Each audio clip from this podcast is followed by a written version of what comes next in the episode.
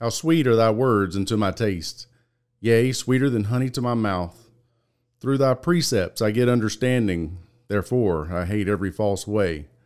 Thy word is a lamp unto my feet and a light unto my path. Because all flesh is as grass, and all the glory of man as the flower of the grass. The grass withers, and the flower falls away, but the word of the Lord endures forever. Now this is the word which by the gospel was preached to you. Our series of lessons on the Biblical Christianity podcast is What Did Jesus Do? What did Jesus do? Often we hear people ask the question, even at one point in time, it become very trendy to wear bracelets and trinkets on your necklace that said, What WWJD, what would Jesus do? But uh, a more relevant question is, What did Jesus do? God has told us how the Savior came, how he lived, how he thought, and how he died. My name is Terrence Brownlow Dendy. Welcome to the Biblical Christianity Podcast. As always, got by my side my faithful colleague, the Dean of Students at the Texas School of Preaching, one of our elders at the BCS Church of Christ, and our faithful instructors in the school, Brother Tom Moore. Mm-hmm. Always good to be by your side, my good brother. Same here, brother. And then again in the studio today, got one of my dear friends, a beautiful colleague, one of our faithful instructors at the Texas School of Preaching, and also an elder at the San Angelo congregation, 9th and Main yes, in San Angelo, Texas. And so Mike Bonner is with us, man. Good to have you, brother. Glad to be here. Appreciate it. Yes, sir, man. We uh, want to get back to talking about what did Jesus do. The idea here is we don't have to wonder about what our Savior's sentiments or perspectives were on any given situation in life. Christ came to this earth on our behalf. He tabernacled in the flesh. He confronted all manners of men, all manners of doctrines, all manners of situations, whether they be moral or political or ecclesiastical. No matter what it was, Christ confronted it. And then, thereby, because of the record that we have in our Bible, we're able to know how Christ dealt with these things. And then, of course, we are also called in the scriptures to emulate Christ's actions and his his mindset and his and his perspectives on these things. And so, you know, what Christ did wouldn't even matter to us if it were not for the case that God says, here's how you need to deal with these things as well. Have this mind in you which was also in Christ. Paul says in the book of Philippians, chapter 2, verse number 5. How many times does Christ himself tell us that you have me in it as an example? Go over to John chapter 13, verse number 15. He tells his disciples after he washes their feet to demonstrate to them the servitude that is absolutely imperative in the kingdom, says, what I've done to you, you do to each other. Right. You got me for an example. Peter says where his suffering is concerned in First Peter chapter 1, verse 20 to 22, that he left us a, an example that we should follow in his footsteps. And so, whatever Christ did, we want to emulate or mimic him. And today, we want to deal with how Christ dealt with the Holy Scriptures. Mm-hmm. And so, whenever Christ comes to this earth and begins to minister to men before uh, the consummate act of dying on the cross of Calvary and being resurrected by the Father and ascended back, ascending back to his throne, um, he, he, dealt with hu- humanity. He had the Scriptures at his disposal. And of course, the context would be that we'd have the Old Testament scriptures. You and I have all the scriptures today, right, Brother Tom? Exactly right. You know, I think one of the problems with a lot of people and their poor hermeneutics is they don't really love the Word of God like they claim they do. Yes, sir. Because there are a lot of people who treat God's Word like Jehoiakim. You remember he uh, cut the Word of God with up with his penknife and threw it into fire. Yes, sir. But we need to have more of the attitude of the psalmist in Psalm 119, verse 97. Oh, how I love Thy law! It is my meditation all the day. Mm-hmm. If you have a true love for the Word of God, a true love for its inspiration yes. then you're going to be very, very careful how you deal with the Word of God. That's exactly right. Another thing, as we consider the word read, mm-hmm. when I think of hermeneutics, the art and science of interpreting scripture, really it goes back to reading well. Yes. Mm-hmm. Reading well. Mm-hmm. And remember what Jesus said on one occasion, Matthew 24, when you read the book of Daniel, you need to understand what you're reading. Paul would say in Ephesians 3 and verse number 4, whereby when you read, you may understand my knowledge and the mystery of Christ. Mm-hmm. It's reading. So if I'm not reading, how do I have the attitude of Matthew 4 verse number 4, man shall not live by bread alone, but by every word that proceeds out of the mouth of God if I'm not reading? That's right. That's exactly right. That's where it all all begins. God saves us through a word, the Bible says in so many different places. Romans chapter 1 and verse number 16, right. Paul, the, the very famous uh, declaration, I'm not ashamed of the gospel of Christ. It is the power of God unto salvation Mm-hmm. for everyone who believes it. The Jew first, also the Gentile. James in chapter 1, verse number 18, of his own will begat he us. That's right. By the word of truth, that we might be a type of first fruits of his creatures. If you don't understand that poetic language, then go down a couple of verses to verse number 21, where he says, Lay aside all filthiness and superfluity of naughtiness, and receive with meekness the engrafted word, which is able to save your souls. And so, with the vast importance of this word, we need to love it. Mm-hmm. As you said, and we need to read it. That's right. And then we need to employ sound hermeneutical principles to be able to understand it. And and then of course those of us who are preachers and teachers, we also are charged with the responsibility of helping others to understand it. I love Nehemiah 8 8. That's, our right. motto at the Texas School of Preaching. So they read in the book and the law of God distinctly and gave the sense and caused the people to understand the reading. Mm-hmm. You know, you think about that attitude of loving and reading and giving the, the distinct message of it. None of that can occur if we don't really have the respect Yeah. for the Word of God that we ought to have. Yes. Jesus, what would Jesus do? Mm-hmm. Well, Jesus would have respect with of the Scriptures. Mm-hmm. You know, and they're accusing Jesus here of not respecting the Scriptures. That's right. And that's why he says what he does there in, in Matthew chapter 5. Mm-hmm. Beginning in verse 17, he says, Think not that I came to destroy the law or the prophets. I came not to destroy, but to fulfill. Mm-hmm. For verily I say unto you, till heaven and earth pass away, one jot or one tittle shall in no wise pass away from the law till all be accomplished. Mm-hmm. Whosoever therefore shall break one of these least commandments shall, and shall teach men so shall be called least in the kingdom of heaven. But whosoever shall do and teach them, mm-hmm. he shall be called great in the kingdom of God. You know, you cannot look at that passage without saying Jesus had massive respect for the Word of God. And I appreciate that, Brother Tom, because when I consider John 12, verse 48 and following, Jesus said, He that rejected me and received not my word had one to judge him. The mm. words I have spoken, the same shall judge him in the last day. Now, watch this point. If I have not spoken of my own authority, Jesus, why do you have a uh, respect for the word of God? Because I don't speak of my own authority. Yeah. But the Father who gave me what to say and what to speak.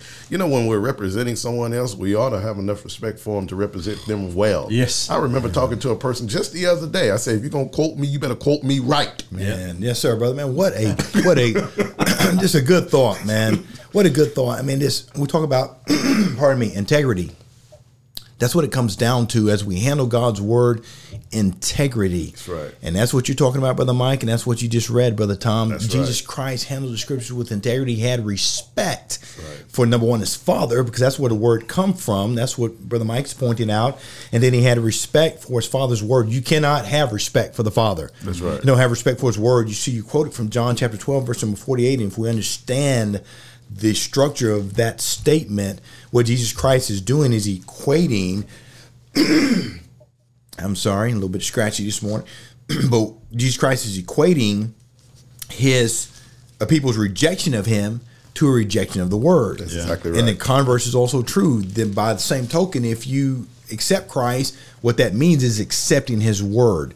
And you cannot do one without the other. You cannot have one without the other. So brother Tom, the Matthew chapter chapter 5 verse number 17 through 19 this is the quintessential passage of scripture that places a premium upon us making sure that we handle God's word mm-hmm. correctly and we look at Jesus Christ as our primary example of how that is done. When you look at those three verses to begin this text, you know, Jesus Christ is about to get into some some very in-depth hermeneutical mm-hmm. principles that we have to recognize throughout the remainder of this passage. But he begins the whole this this whole aspect of the sermon by talking about the fact that he respected God's word. Like you said, they're accusing him of, of mishandling God's word, his law, and, and Christ says, absolutely not. I didn't come to destroy the law. We have brethren today that would be very happy for the law to be sh- destroyed. We hmm, know there are people in the world that have done their level best, as they say, to de- try to destroy God's word. You know, when I when I look at this passage, something that really jumps out at me is in verse 18. He says, "Not one jot or one tittle shall pass away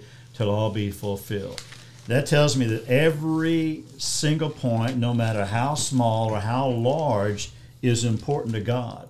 And I remember that uh, oh, quite a few years ago, there was uh, people would come out and say, "Well, we don't sweat the small stuff when it comes to the Word of God." Well, I, I always ask them, "Well, who told you that was small stuff?" Yes, sir. Right? You know, everything in God's words is important. Jesus realized that, and then he says there in verse 19, if you teach people that the Word of God is not to be reverenced, if the Word of God is not to be held in high esteem, if you sweat don't sweat the small stuff and you teach men to do mm-hmm. that mm-hmm.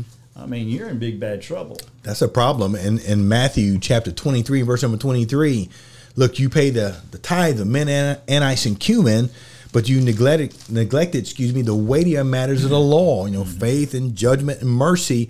He says, These you ought to have done and not left the others undone. Mm-hmm. So Christ says that you do the big things, you do the small things, and again, Christ stands in a position of authority, perhaps to be able to say what things are, are big and what things are small. As you mentioned, Brother Tom, we as men don't have any such authority. If God said to do it, we do it. There is no small stuff when it comes to God's word. do you notice that phrase and shall teach men so mm-hmm. and then throughout this context you'll say verse 21 ye have heard it was said mm-hmm. but i say unto you Right. ye have heard it said but i say unto you That's it, time and time again through here You know, uh, listening to y'all and thinking about Jesus' respect for the scriptures, it made me think about a few things. If I could take about a quick minute or so. In John 15, verse 9 and 10, as the Father loved me, I also have loved you. Abide in my love.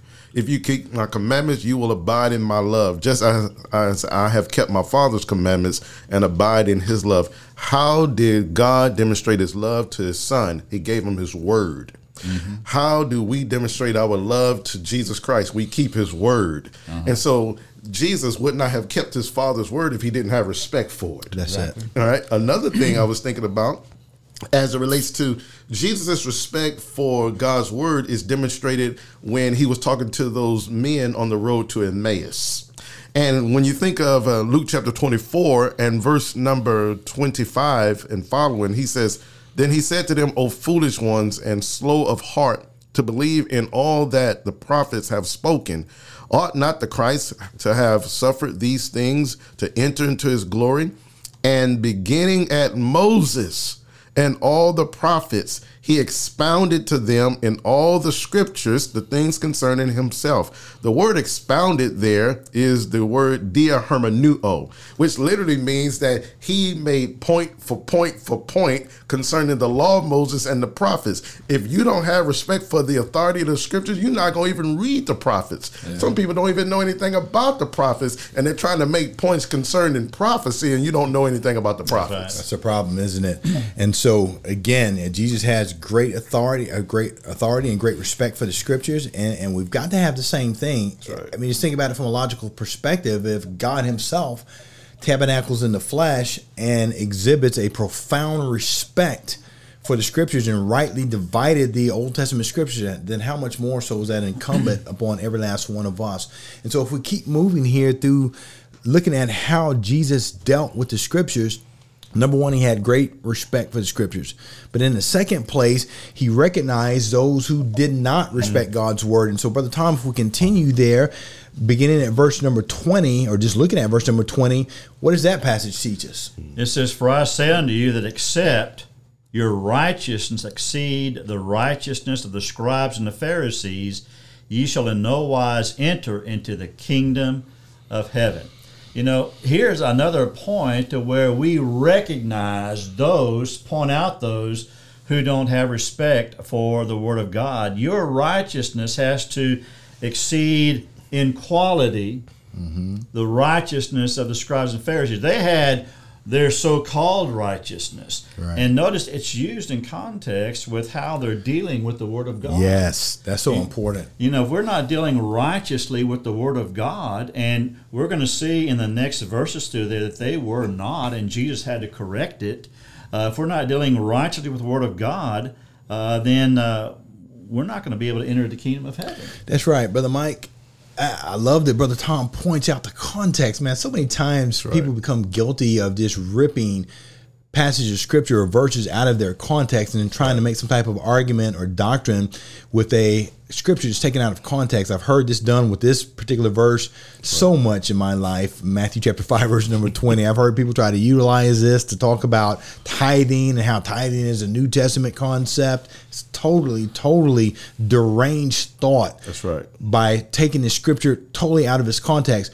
Both the verses that precede it and the verses that proceeded all deal with how one handles God's word. And so, whenever Jesus Christ says, "Accept your righteousness exceed that of the scribes and the Pharisees," that is the context how they were handling God's word.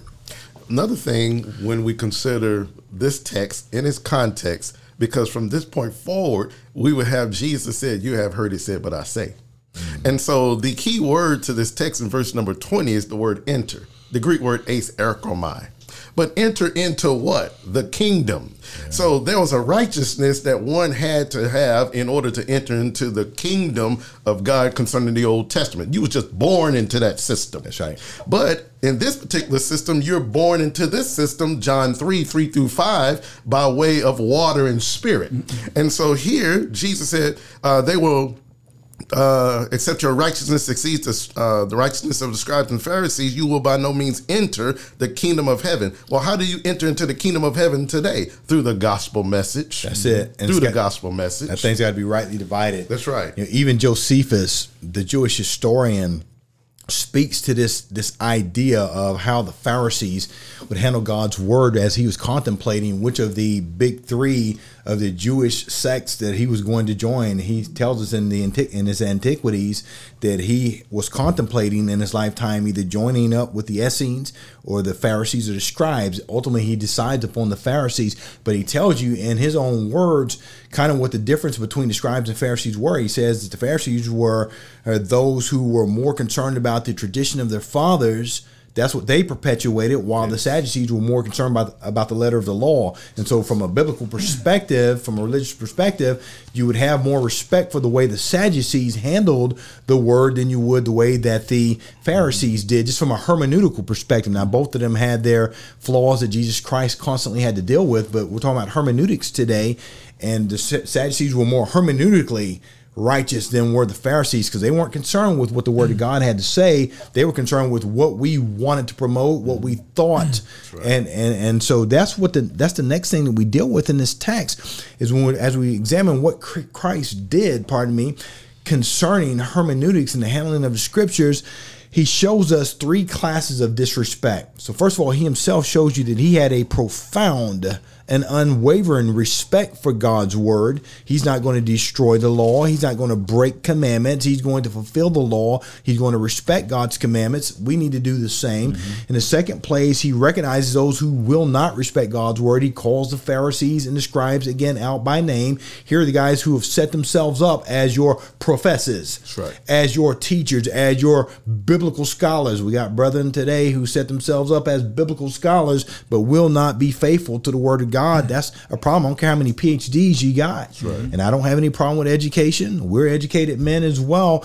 But guess what, man? Don't get so educated that you lose your mind, your brains right. fall out of your ears, not being faithful to God's word. But then Christ wants to show you three levels of disrespect that is very common. And from a hermeneutical perspective, we call those thieves. Number one, we uh, look at sub interpretation.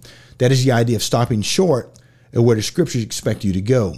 And then you have super interpretation, the idea of going too far, farther than what the scriptures allow you to go. And then you have misinterpretation, just getting it wrong altogether, yeah. just disregarding what the Bible says altogether. So let's talk about that in a minute. Well, you know, I want to back up one second here to again emphasize how important this is. Sure. Hermeneutics, how we understand the Bible is vital because we can't go to heaven if we're doing it wrong. Right? That's correct. Right. So in this passage in Matthew chapter 5, verses 21 through 30. We won't read the whole thing because of time, but I want to read the first two verses that kind of gives you an idea what it's all about. Mm-hmm. He says, You have heard that it was said to them of old, Thou shalt not kill, and whosoever shall kill shall be in danger of the judgment. Well, that's right. But Jesus said, But I say unto you, that everyone who is angry with his brother shall be in danger of the judgment. And whosoever shall call his brother Raca shall be in danger of the council, and whosoever shall say thou fool shall be in danger of the hellfire. It is right that you ought not to murder, but they stopped there. They didn't get back to the attitude that was behind uh, the murder, right? Right. And so it's the hatred.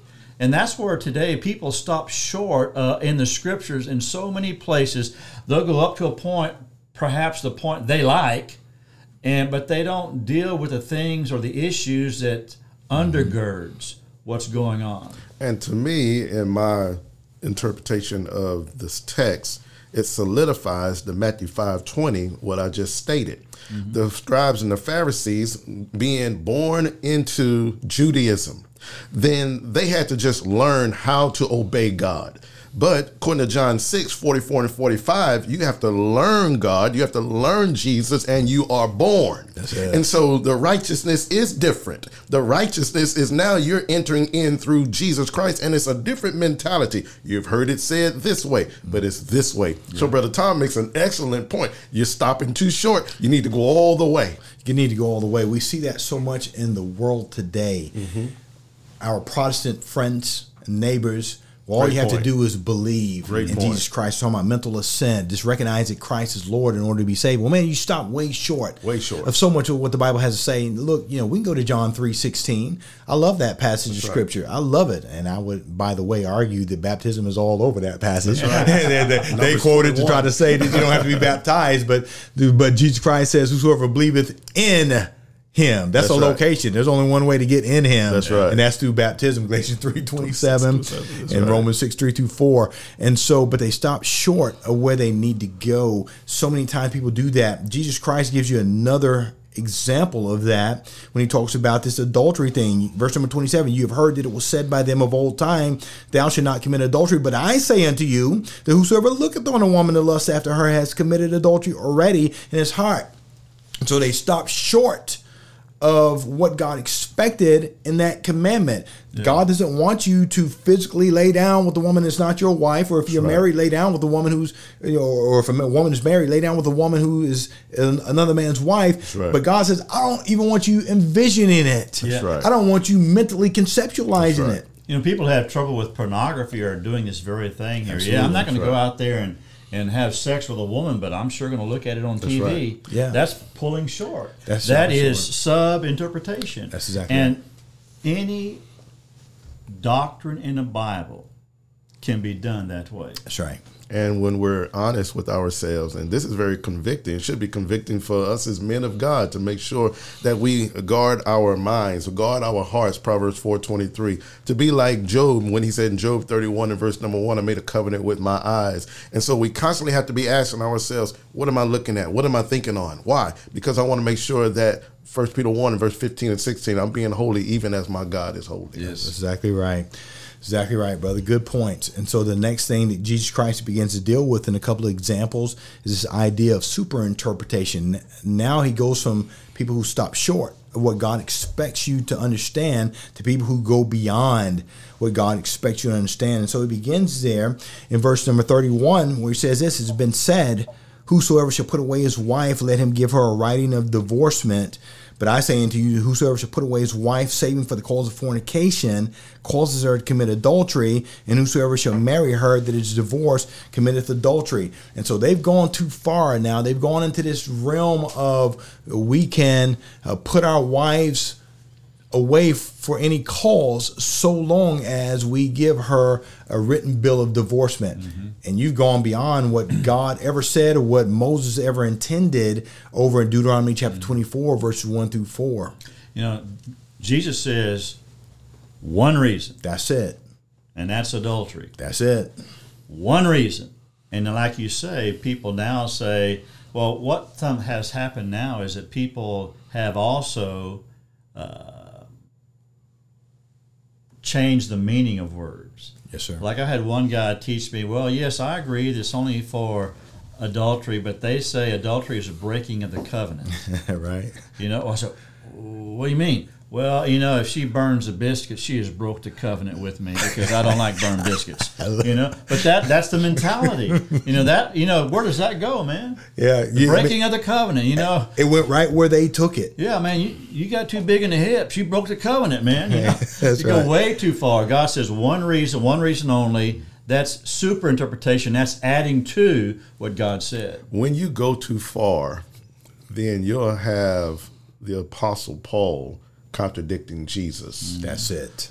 First Corinthians chapter seven, verse number fifteen. Well, I mean, God wants me to be happy, and and because God wants me to be happy, you know, uh, you know, I'm not in bondage. Well, hold on, stop. In First Corinthians fourteen thirty seven, we talked about this in our last podcast. We understand that Paul said that the things that I write unto you, they are the commandments of the Lord, which demonstrates to me that whatever Paul is talking about, it can't contradict what Jesus said in Matthew chapter 5, verse 31, 32, Matthew chapter 19, verses 1 through 12, Luke chapter 16, verse number 18, Mark chapter 10, verses 1 on, through 10. I mean, it can't contradict that. So you need to go back to your hermeneutical um, groundwork and start over again. That's exactly right. Staying there in 1 Corinthians chapter 7 and verse number 24. Listen, I heard this just the other day.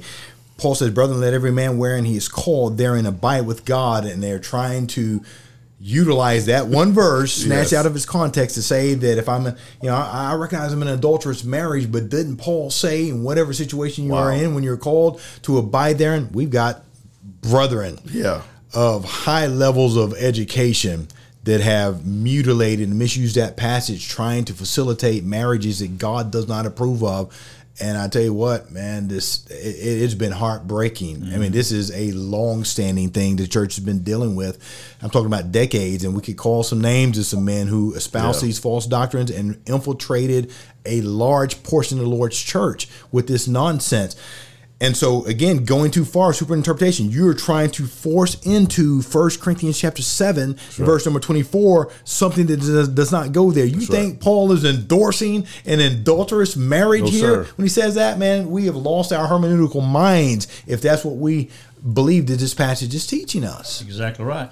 You know, and again, this can be applied to any doctrine Any in doctrine. the Bible. That's right. When a man does not like what he sees, he just adds to it. Just add to it. That's right. You know, and it, it you know, there is a in uh, Deuteronomy chapter four and verse two, we're told not to add to or take away from the word of God. That's God. right.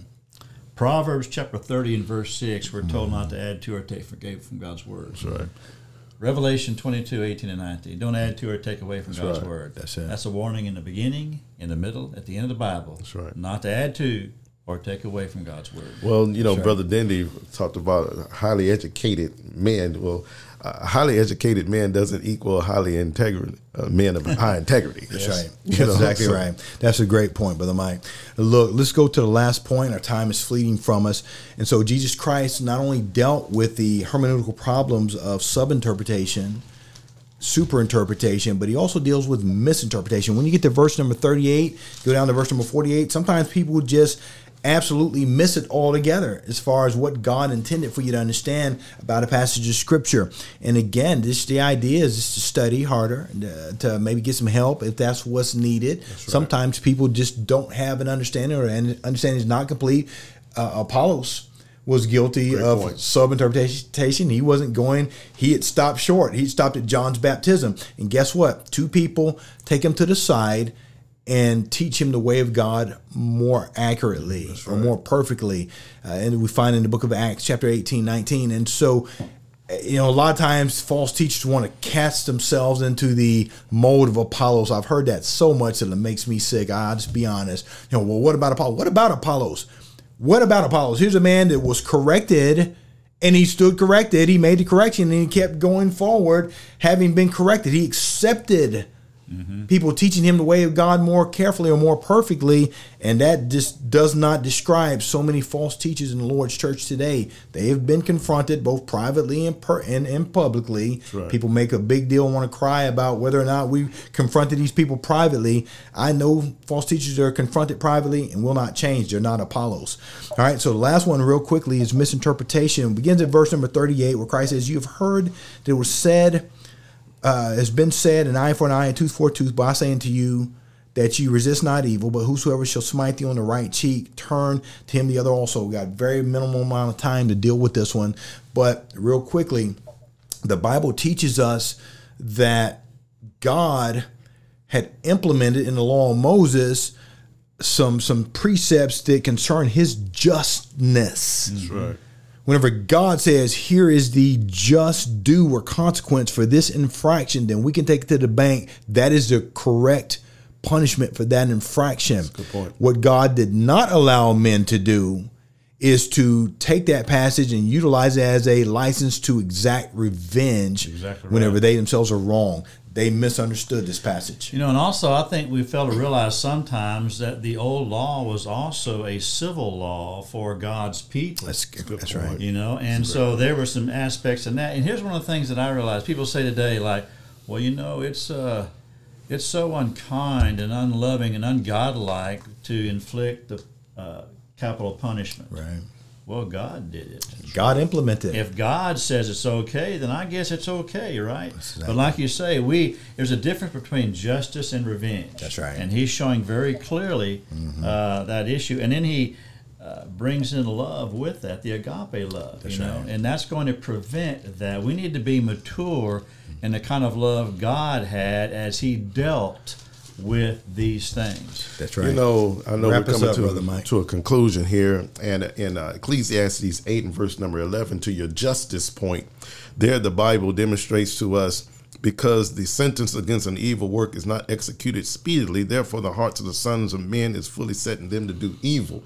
You got to have justice. If not, you're going to have sin running rampant. Well, mm-hmm. in 2020 in the United States of America, we just let justice go out the window. Mm-hmm. and you had people looting and burning up other people's property. And the next thing you know, you got chaos going on. But that's a difference between Romans 13, Romans 12, verse 19, I'm sorry, when God tells us through the Apostle Paul, vengeance is mine, said the Lord, I'll repay. Mm-hmm. That's it, And so yeah. God is calling us, Hebrews 5, 12 through 14, to discern. That's that's You got to exactly pay right. Attention and discern what's going on. That's exactly right. And then handle the scriptures properly. That's right. As you're doing so. Again, man, we appreciate it. It always seems like our time here goes so quickly. Good study today, brothers. And we certainly hope it's been beneficial to those of you who are listening in on the Biblical Christianity podcast. Again, our email address is on the screen. If you would like to write to us and, and give us a question or a comment about something that was said today or any of our podcasts, feel free to do so. And Lord willing, we'll see you on next time.